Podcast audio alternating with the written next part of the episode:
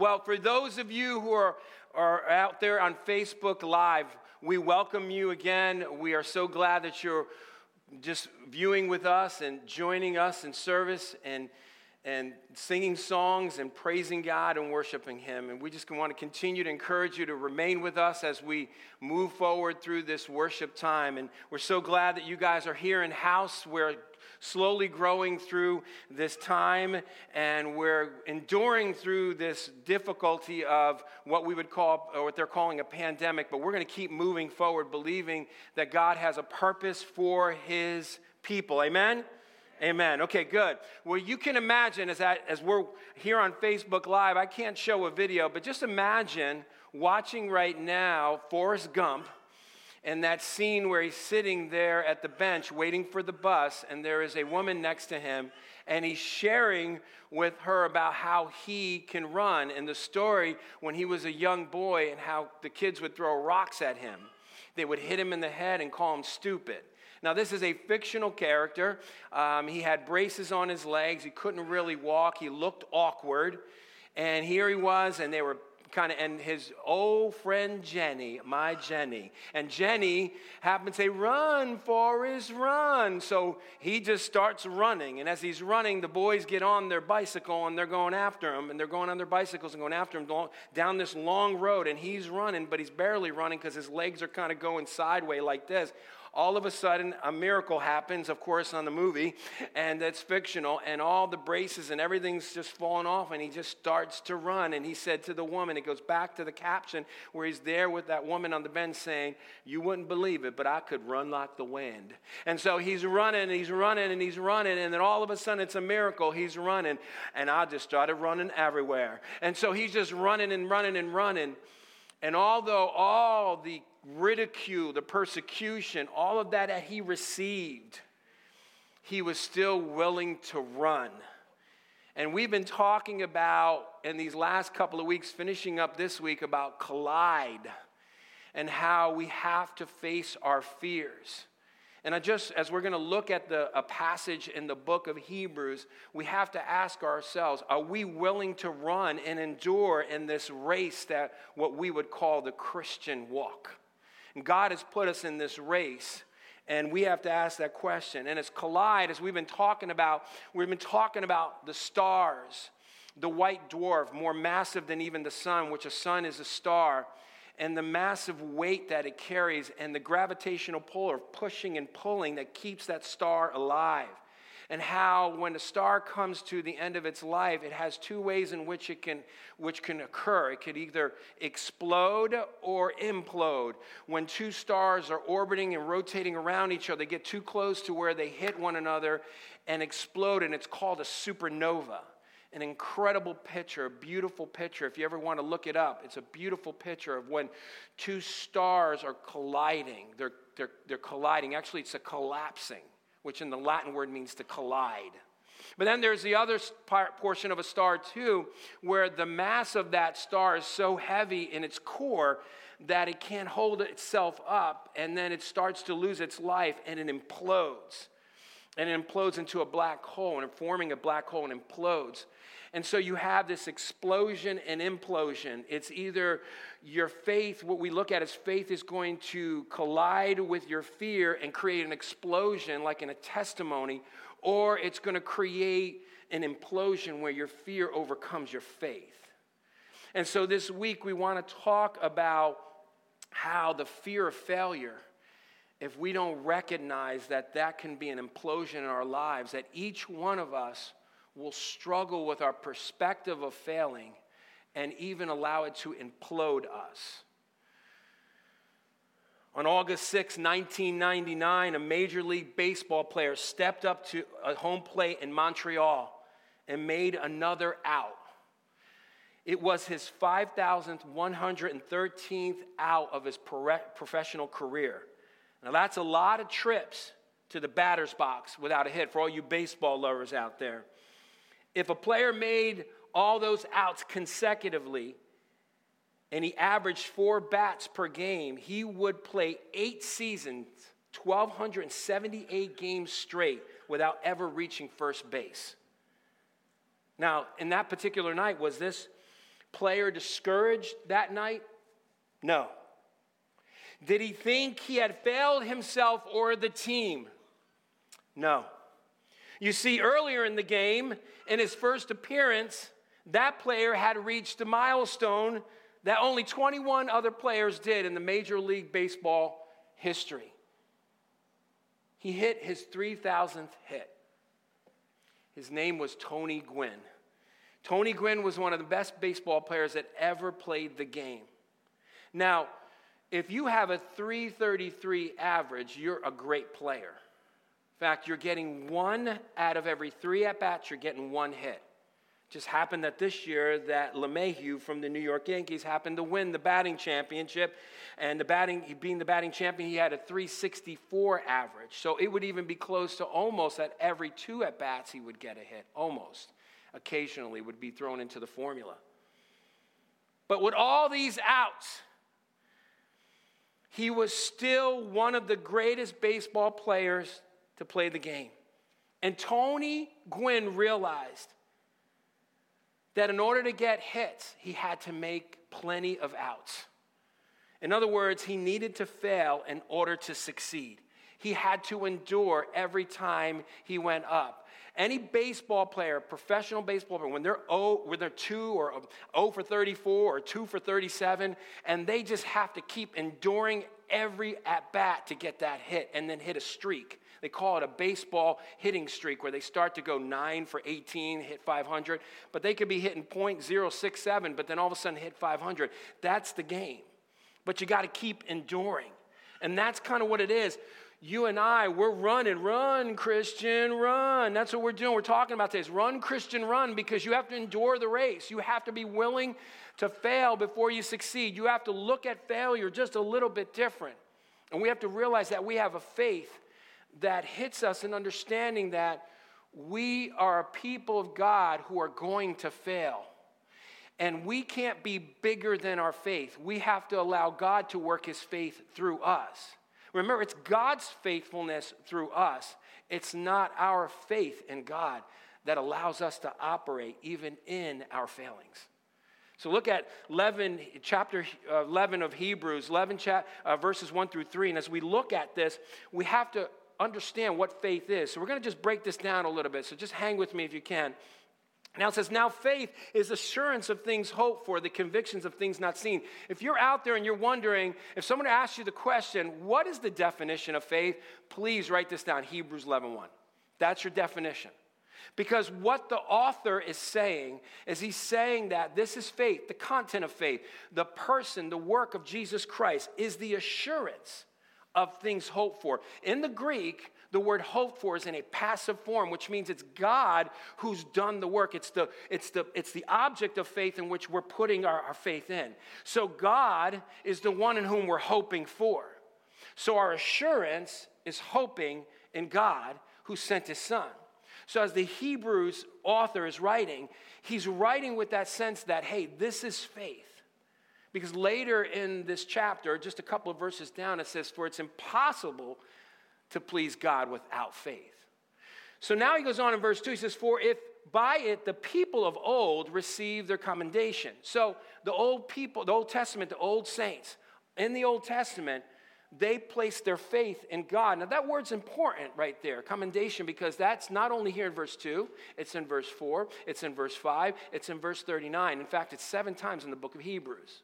And that idea that it's to say that God has approved it, it's also a word in the Greek, it's martureo, which means to bear witness. So throughout all of this, they were bearing witness of whom God is in their lives and their faith in God. So God is commending them and bearing witness of their faith in Him. And then in verse 3, it says, By faith we understand that the universe was created by the word of God, which means God created by simply his voice. He, he spoke it. And then we understand too that the word of God in 2 Timothy chapter 3 is that he was breathing scripture to us.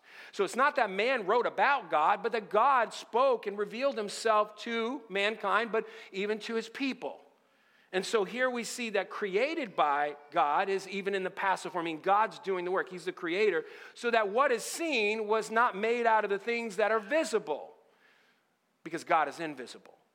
And so, as we see that, so it's faith in God that we don't see Him, but we see the very thing. So, that's talking about general revelation. And then we know special revelation is His word written to us through the power of the Holy Spirit. So, as we look at this and we understand, we're looking at this passage, and what we're seeing is God's command, verses 1 through 3, God's promises, and God's existence. So, this word commendation means to confirm or attest something on the basis of personal knowledge or belief. So, these men of God, women of God, they bore witness of their faith in God as God bore witness of them trusting and leaning on Him. But as we look at this passage, we think of it as the Hall of Fame. Baseball has a Hall of Fame. Football has a Hall of Fame. Basketball has a Hall of Fame. Well, this is so called the Christian Hall of Fame of people of faith. And we often look at these players from the baseball or football as someone we could look up to who never makes mistakes, who always has their game together. The, the, the, quarterback never throws interceptions and they never fail or fumble the ball, or the running back never fumbles the ball and he's always got a, a, a running average of five, six yards a carry. No, they fail often. But let's look at this passage and realize that as we're looking at chapter 11, there are a host of people who have followed God that were commended by God but yet they failed. Let's just look at a couple who are here. We got Noah, right? What's Noah known for? He's a drunk.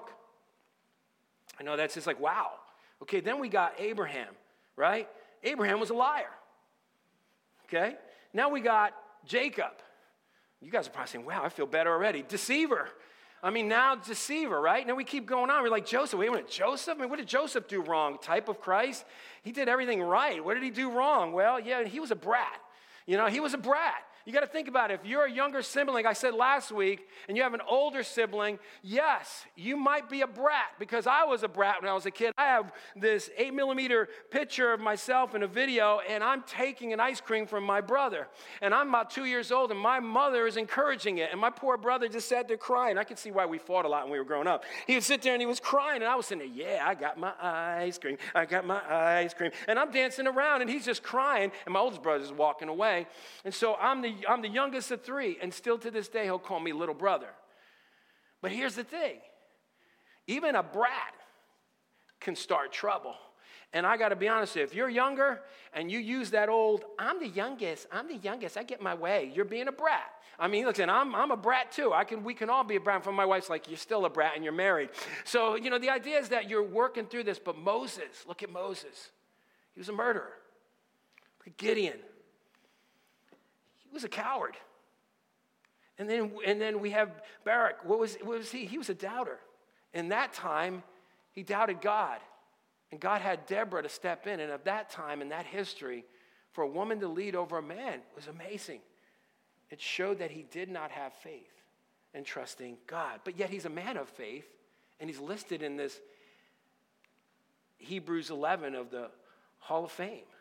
And David, we know David very well, adulterer murderer.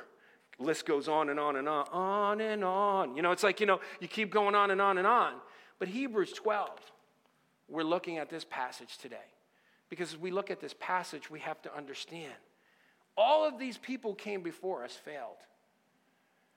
Does God always highlight their failings? Chapter 11, did he?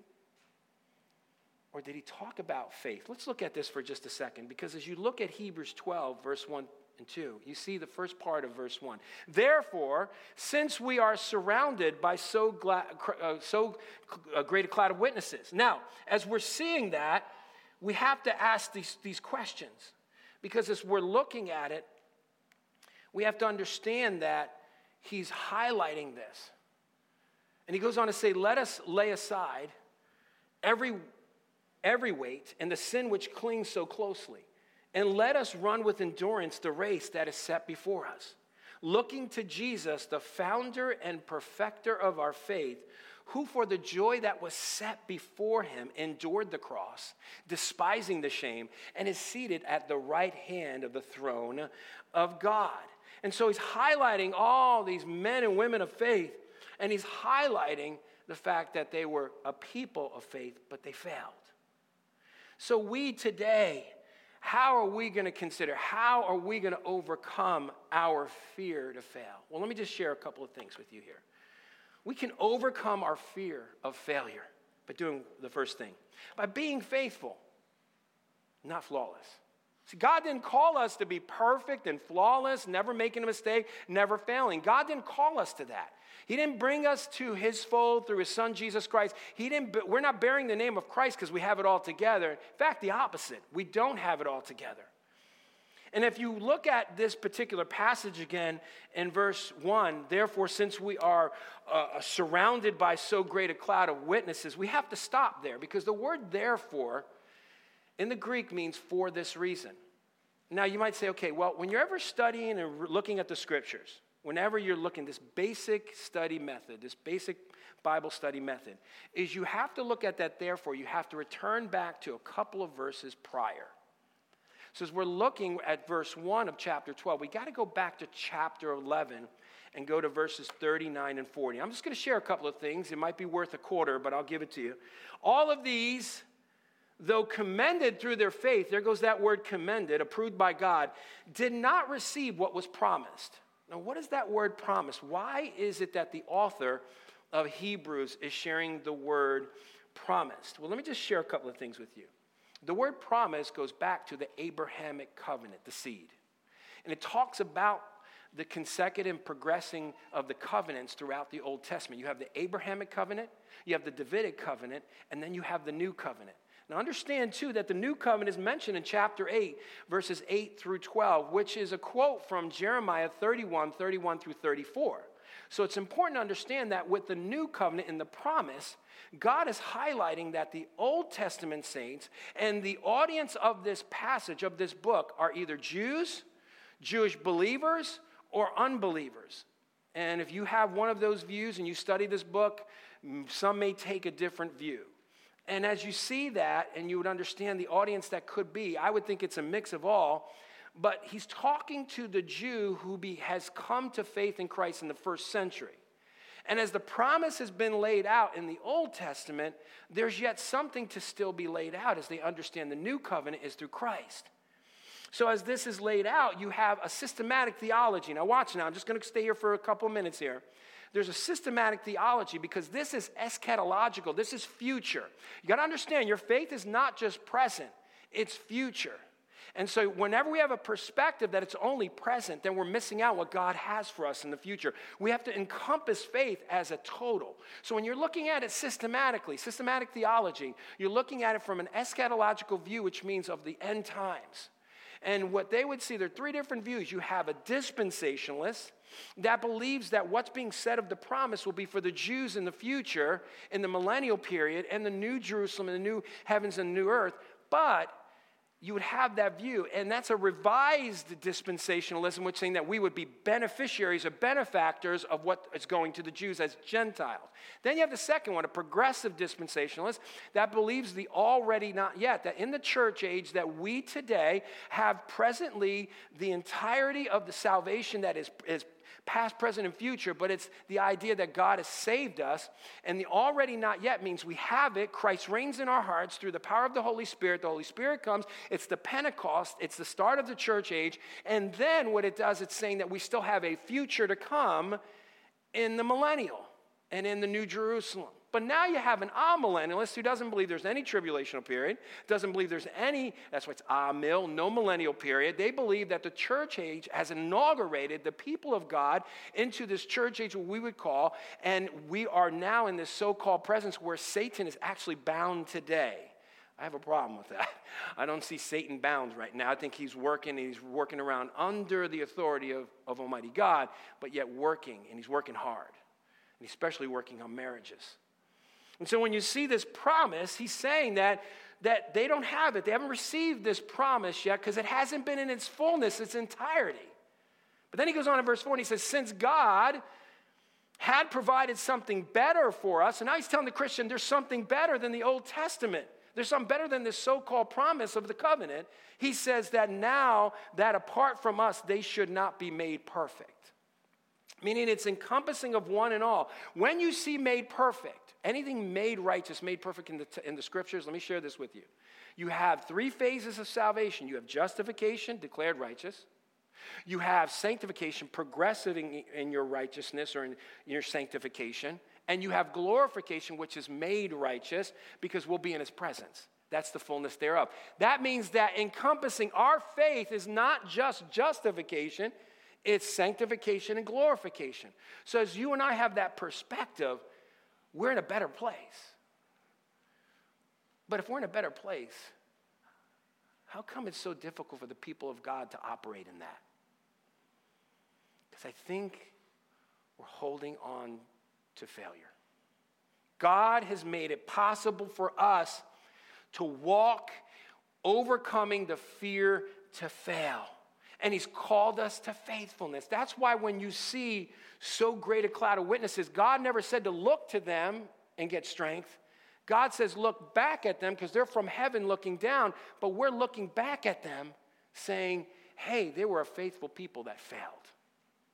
And if you and I can understand that and grasp that, then our perspective will change and then our faith will become stronger in our lives because then we'll die to self and stop trying to figure it out ourselves or think it's because of us. Do you know it has nothing to do with you and I? Do you know that it has nothing to do with your, your strength or my strength? It has all to do with God's strength. It also do with his faithfulness. Do you know our faith is based on his faithfulness through his son? It's not based on what we do. That's why the Holy Spirit is deposited. If, if, if, we didn't need God, he would have never deposited the Holy Spirit. That's why the Holy Spirit is present in our lives. He's permanent and dwelling. He's not selective and temporary from the Old Testament. Because God wants us to carry out his hopeful message of the gospel because it's a carrot in front of us. If I know that Jesus has got my back, he's coming back, and no matter what happens, he's always going to be victorious, then that carrot's in front of me for me to be motivated every day to live for him. It's going to be run, Christian, run, because I'm going to endure. I'm going to run this race. So faithfulness is necessary. We got to be faithful. It's not flawless. Number two, we need to be overcoming our fear of failure by removing sin, not running with it. Let me just talk a little bit about this removing sin, not running with it. So, we know that sin is removed through forgiveness and confession of sin, that God's doing it, but there's a statement here that the author is highlighting about talking about letting aside or let us also lay aside every weight. Let me just stop there. The word lay aside is similar to what when we said putting on the new self. Remember in the in the fight sermon series, I said you got to put on the new self. It's the same thing, it's a middle voice. We have to do it through the power of the Holy Spirit, lay aside our weights. See, the word weight in the Greek here is that which hinders someone from doing something weight, burden, impediment, obstacle, hurdle. It's something that is attached to us that we can't seem to let go. You know, when the runners would run in the first century, they would run in a stadium, they would run for competition. And when they did, they ran practically naked. Because what happened was when they were running, they had to take every bit of weight off of them. Now, I got to be honest with you, Pastor Dennis, he's a runner, right? And he would tell you, if he came up here, he would tell you wear lighter shoes, lighter material, because you got to keep, because your core, because your legs, because you want to be able to endure the race. Now, me, I have that problem. No matter what I wear, I still have a problem. I got all this weight that I got to hold on to. So it's hard for me to run. So I'm not a runner. I just get exhausted hearing how much he runs. But it's like the idea that just running is too much. For me, to that camera right there is a sprint. I mean, that's about as far as I'm going to run for. So the idea is that running is enduring. The word here for endurance, even in this passage, is a marathon. And so the idea is that they were letting go every bit of their weight to run the race. So, what is this weight? What is this hindrance? What is this burden? Is it unreserved internal conflict, battling with self, inadequacies, low self esteem, inferiority? Significance, insignificance? Is it unresolved external conflict, arguments with friends, neighbors, and family members, marriages, siblings? Unresolved past issues, we had a bad experience and afraid we will repeat it, so to avoid taking risks that could lead to failure. Could it be rejection by parents? There are many marriages that are being confronted today in Christ, Christians, because one individual in the marriage has been rejected by parents and can't let it go and has destroyed their own marriage. I hear of many stories as a pastor, and I have friends that they're just struggling. Or afraid to fail as a parent because your parents failed you. I mean, all of this could be that weight that's burden. So, how do we lay this aside? How do we get rid of it? If the weight involves past defeats, disappointments, and discouragements, then is it possible that one may need to change his or her perspective on failure? Possible. Could the weight be you or me? Individually, like, could it be us? Evangelist D.L. Moody once, was once asked which people gave him the most trouble. His response was, I have more trouble with Dwight L. Moody than any other man alive. The television host Jack Paar echoed the same thought. Looking back, my life seems like one long obstacle race with me as the chief obstacle. If you are continually experiencing trouble or facing difficulties in your life, we need to check this and say, is it me? No matter what argument, struggle, difficulty at work, in your home, with a family member, it's important we have to check ourselves before we blame someone else. And see, that's where the weight may be. See, we might have to change our perspective. Maybe we should say, don't let failure define your persona. Don't let failure determine your potential. Don't let failure devastate your perspective. I'll give you an example here. President Harry Truman, 1922, 38 years old, in debt with no job. 1945, the most powerful man on earth, President of the United States. Here's Lincoln's failures. Abraham Lincoln, let me just read them off to you. 1831, he lost his job. 1832, defeated and run for Illinois state legislator. 1833, failed in business. 1834, elected to the Illinois state legislature. Success. 1835, sweetheart died. 1836, has a nervous breakdown. 1838, defeated and run for Illinois House Speaker. 1843, defeated and run for nomination for U.S. Congress. 1846, elected to Congress, a success. 1848, lost a renomination. 1849, rejected for land officer position. 1854, defeated and run for U.S. Senate. I mean, can you get enough of defeateds? Defeated and run for nomination for vice president, 1856. 1858, again defeated and run for U.S. Senate. I mean, this man is just defeated, defeated, defeated, defeated, defeated. Failure, failure, failure, failure. What do we know Abraham Lincoln for? 1860, elected president. You see, he didn't allow it to beat him down. He continued to run and run and run. He didn't let anything weigh him down, he didn't allow anything to beat him down. And when you see this passage, we see the Christian. It's not just a weight in which we hold on to, it's our sin. But the word sin here is in a, it's got a definite article, which means that it's got potential as one who would identify with sin, as faithlessness. See, in this book, in the book of Hebrews, there's five warnings there for those who, uh, specifically for the Christians and for the Jewish Christians who did not obey God. There, were un, there was, it was unbelief, apathy, and faithlessness. And what the author is saying is that it's your sin that's stopping you from truly being intimate with God to endure. There was the Levitical system, the priesthood as an external and temporary outside force, Judaism. It was the identifying with the law. Because, see, what's funny is that just because you're identified as a Jew or you're identified as a religious Jew doesn't make you a person who is walking with God. See, righteousness is not attained by following the law. See, sin, when we're in sin, it promotes selfishness and defiance and disobedience, unbelief and faithlessness. We can be apathetic and still believe Jesus is Lord, but be apathetic and not act out on our faith, and then we're just walking in unbelief.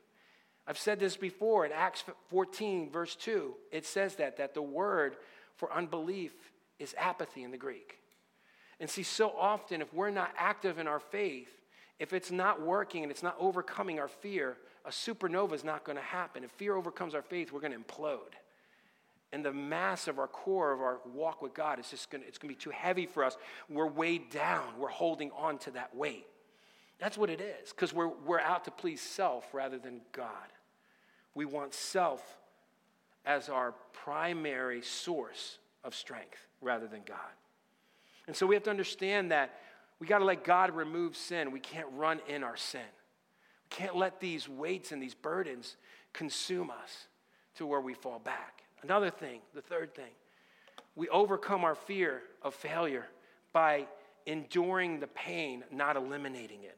Understand here, as you look at this passage, and it says at the end of it, it says, and sin which clings so closely, and let us run with endurance the race that is set before us. The word endurance means the capacity to hold out or bear up in the face of difficulty. So to endure, but here's the kicker right here the word race is where we get the word agon, agony, pain.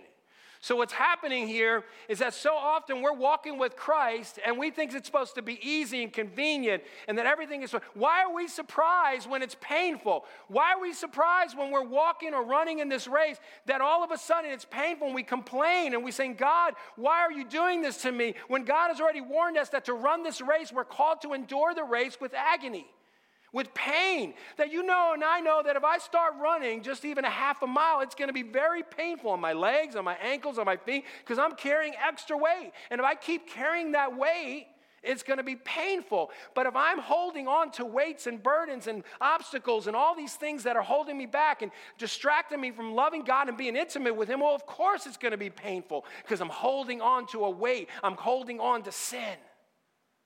That's where the problem is in the Christian. That's why when God's saying, run, Christian, run, it's not going to be easy. It's agony, it's going to be agony and pain. And those who run races, marathons, Pastor Dennis will tell you, it's painful. But you have one goal in mind what? You want to finish the race. The failure is not finishing the race. So, endurance means is to hold out in the midst of difficulty, pain. That's what we're called to. And what was set before him and the Christian is God already set it up. It's in the passive form in the Greek, which means God's saying, I already set up the race for you to win. I set up for you to be successful. I've given you my son. You have everything pertaining to life and godliness. You don't need anything else. Why are you distracted looking at everyone else and holding on to all these things? You have a race, and the carrot is Jesus. Amen? Do you believe that? Then we need to put Jesus as that carrot in front of us all the time, saying, I, and that's where eschatologically our faith is complete and encompassing because we're looking to the end, and that end is to be in his presence forever. We're only a breath away to be in his presence. But why are we waiting to be in his presence? Don't we want to do something for the kingdom today? Don't we want to run this race even though it's painful? We have to be stronger than that. We have to be a soldier in Christ. We have to be strong and endure. We got to run this race, even if you're carrying extra weight. God's called us. So, what made these people stand out in Hebrews 11? Was it, their, was it that they never failed? was it that they were perfect? They never made a mistake? No, it's this Jesus. Jesus they, they focused on the Messiah yet to come, the God who created the heavens and the earth, Jesus who's our champion. Do you know that word when you see in chapter 12, verse 2, where it says, Look on Jesus, the founder and perfecter of our faith? That word in the Greek means champion. He's our champion. He's the one who's finished the race and finished it well. See, Jesus, our champion, has faithfully endured and overcame our failures, our sins, our shame so we can faithfully run our race. It's Jesus. See, God never said, look to those who are from the back in the past, not the cloud of witnesses. He said, look to Jesus. That's why he says here, he's the author, whoever that author is, I bet you that's going to be the most famous question in heaven. Lord, Lord, before you bring me in the gate, all right, who wrote Hebrews? Come on, bring it on. I want to know who wrote Hebrews. It's not Paul. Who was it, Lord? Because no one knows who the author is. No, no scholars know. But whoever this author was, he said it well through the power of the Holy Spirit, looking to Jesus which in the Greek it means to direct one's attention without distraction not looking to the right or to the left, not being weighed down, laying that all aside and saying, I'm going to look to Jesus. And Jesus is the one whom I'm fixing my eyes on him. That's what it means to fix our eyes. So when we get focused on ourselves, we keep the weight and we refuse to get rid of it. Why again?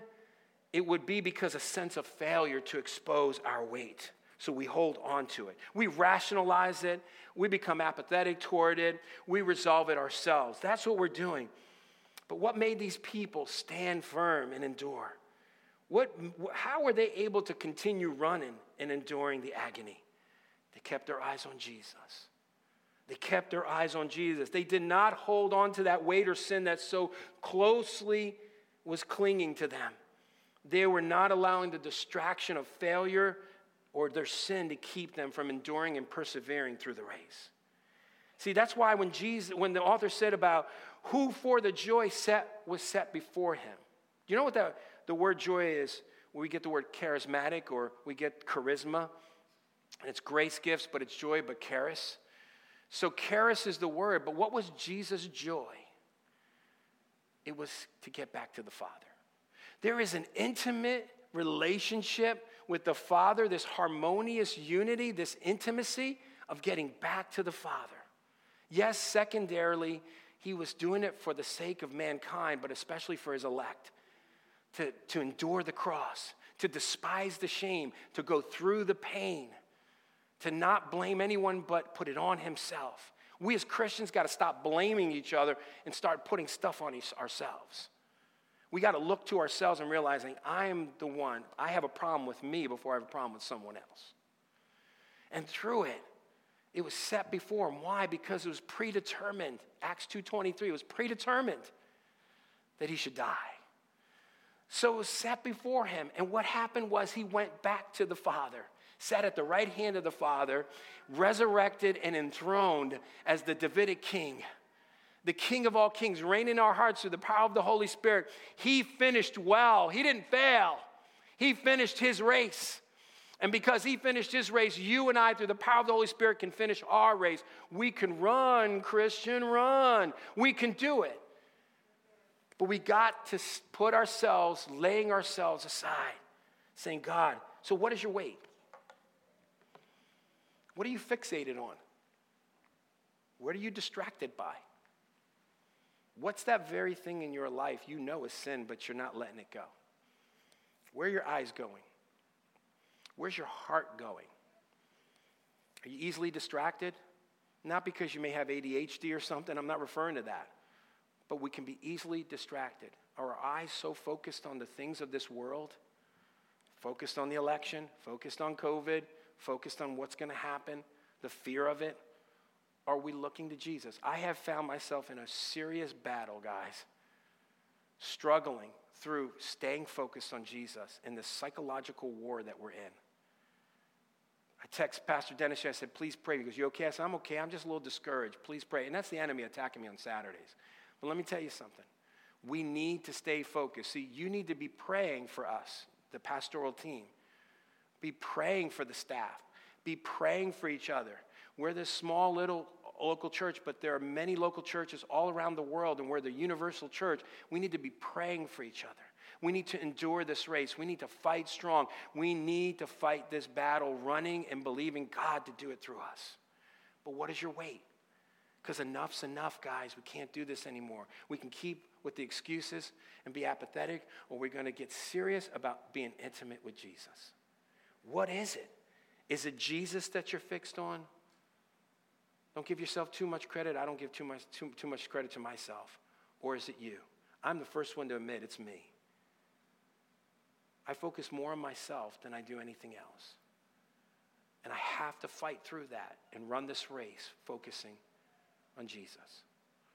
Would you join me as we need so desperately as God's people to focus on Jesus, the author and perfecter of our faith, the champion the one who overcame, the one who is of the new covenant, who shed his blood for you and I. Let's pray. Father, we are grateful today. You truly are awesome. Thank you for your son. Thank you for your son who came to die on the cross for sin. All our failures, our disappointments, our defeats, our insecurities, our inability to do anything well God, thank you that He died even when we focus too much on ourselves. The fear that we are afraid to fail, we're afraid of all the things that we try to become bigger than our fears. We try to become more faithful and thinking that'll overcome it, rather than surrendering to you and allowing your faithfulness work through us. Oh God, we just pray that you would truly humble your people so that we would lean on you, depend on you, not be distracted, not allow these weights and burdens to consume us, but to run this race with endurance, to run this race in the midst of the pain. And that, Lord, through the pain, that you will revive us, give us strength, and be allowing us to run through it. You've set this race before us. May you give us joy as you already have through your Son. And I pray that your people here at Grace Church would truly get serious about serving you, honoring you, and bringing glory to you in everything they do. But Lord, please reveal it to all of us here, whether in Facebook, live, or even in this building. Reveal it to us, Lord. What is that weight? What is that distraction? What is that hindrance? What is that obstacle? Please reveal it to us so we can confess it and move forward, seeing you work in our lives so we can grow closer and intimate with you. May our joy be Jesus' joy to be close with you in intimacy. I pray, God, that you'll do that work this week. Challenge us as your people to be the people of God. We pray in Jesus' name.